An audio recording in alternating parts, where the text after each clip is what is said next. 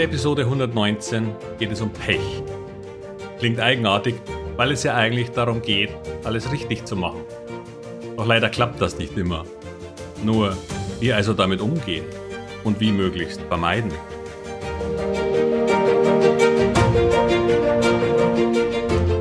Herzlich willkommen, moin und Servus beim Podcast Aktien verstehen und erfolgreich nutzen. Mein Name ist Wilhelm Scholze. In diesem Podcast erfahren Sie, wie Sie das Instrument Aktie für Ihre Geldanlagen richtig einsetzen und dabei den Großteil der Profis hinter sich lassen können. Wie Sie teure Fehler vermeiden und am Wachstum der innovativsten Firmen der Welt partizipieren. Tipps gibt's viele. Hier geht's ums Know-how. Pech. Fangen wir einmal mit dem Gegenteil an. Mit einem Zitat, das wohl von einem berühmten Golfspieler stammt. Nur weiß ich nicht genau von wem, weil es gleich mehreren nachgesagt wird. Aber egal, denn hier geht es ja nicht um Golf. Passt aber trotzdem. Es lautet, es ist erstaunlich, je mehr ich übe, desto mehr Glück habe ich. Nun, ich denke, das passt auch sehr gut zum Investieren am Aktienmarkt. Nur heißt das bitte nicht, dass Sie nun einfach 10 Trades am Tag machen sollen. So ist das keineswegs gemeint. Nein, es geht darum zu lernen, die Dinge zu durchschauen, Fehler zu erkennen und sie zukünftig möglichst zu vermeiden. Doch manchmal fallen ihre Aktien eben. Und es war gar kein Fehler von ihnen, sondern eine sich veränderte Situation, die vorher so nicht absehbar war. Das ist dann Pech. Doch worauf es dann ankommt, ist ihre Reaktion darauf. Denn da Sie die Investorin bzw. der Investor sind, müssen Sie leider lernen, neue Situationen einzuschätzen und sich bzw. Ihr Depot anzupassen. Denn von anderer Seite erhalten Sie zwar häufig Kaufempfehlungen, nur das Ende der Empfehlung eben meistens nicht. Häufig auch nicht in Börsenzeitschriften oder ähnlichem.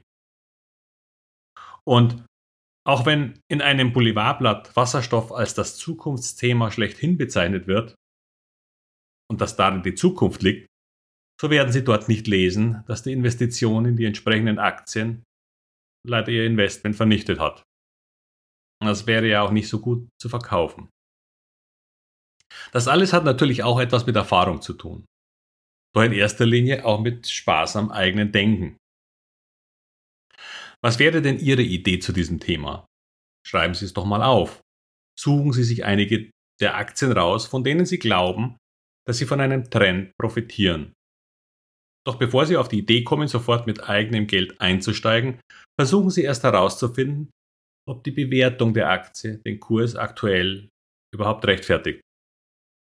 Denn wenn Sie in etwas investieren, das aufgrund des Hypes um das Thema maßlos überbewertet ist, dann hat der nachfolgende Kursverfall eben nichts mit Pech zu tun. Es war einfach ein Spontankauf, ohne sich eigene Gedanken gemacht zu haben. Es ist das Hören auf Tipps. Ich bereite gerade meinen Vortrag für die Investmesse in Stuttgart vor und dabei geht es partiell auch um dieses Thema.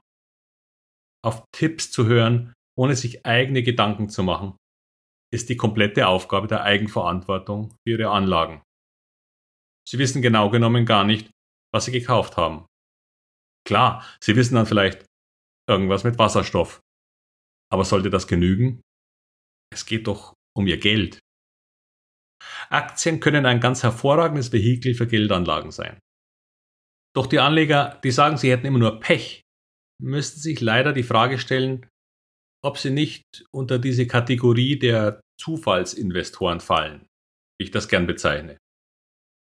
Es ist ja nicht mal ihre Schuld, denn nirgends, naja, fast nirgends wird einem beigebracht, das Anlageinstrument Aktie zu lernen, zu verstehen und sinnvoll und damit erfolgreich zu nutzen.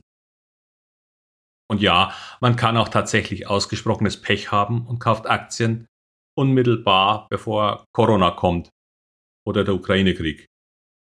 Dann ist das Timing tatsächlich Pech, denn diese Dinge waren so nicht vorhersehbar.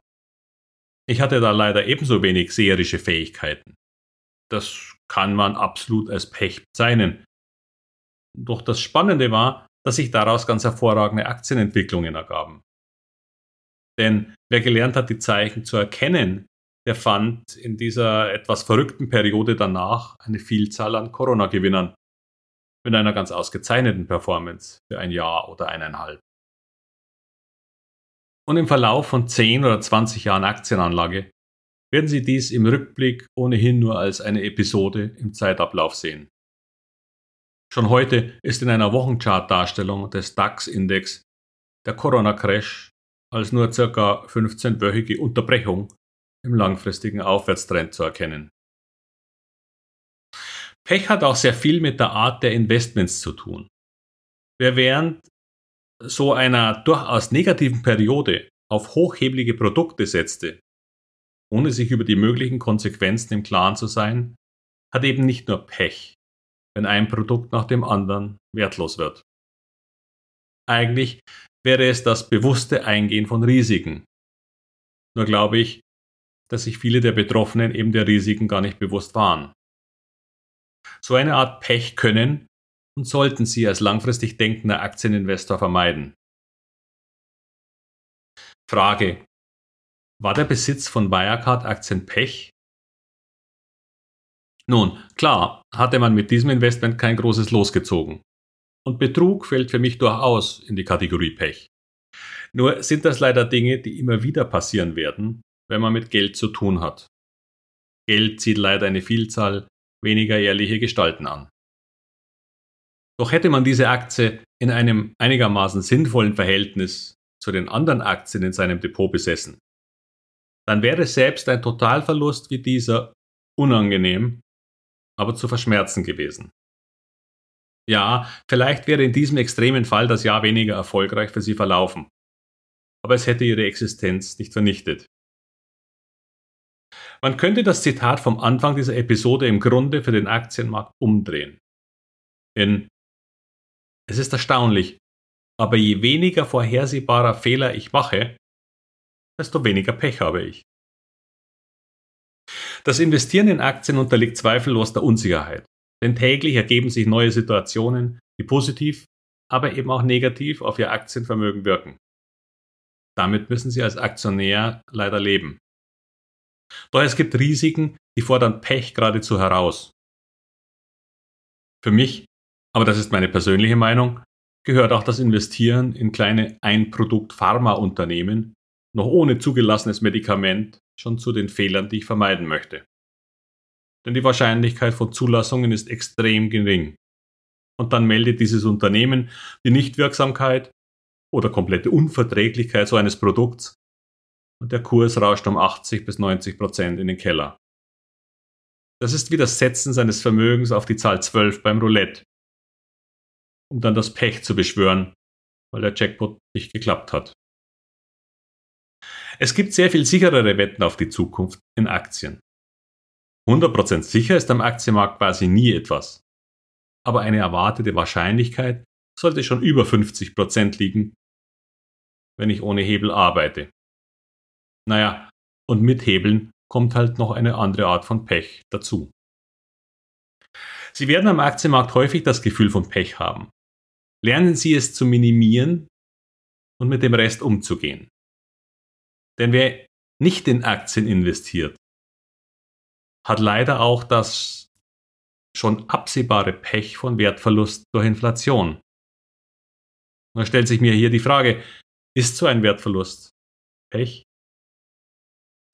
doch damit beende ich diesen Ausflug wieder für heute.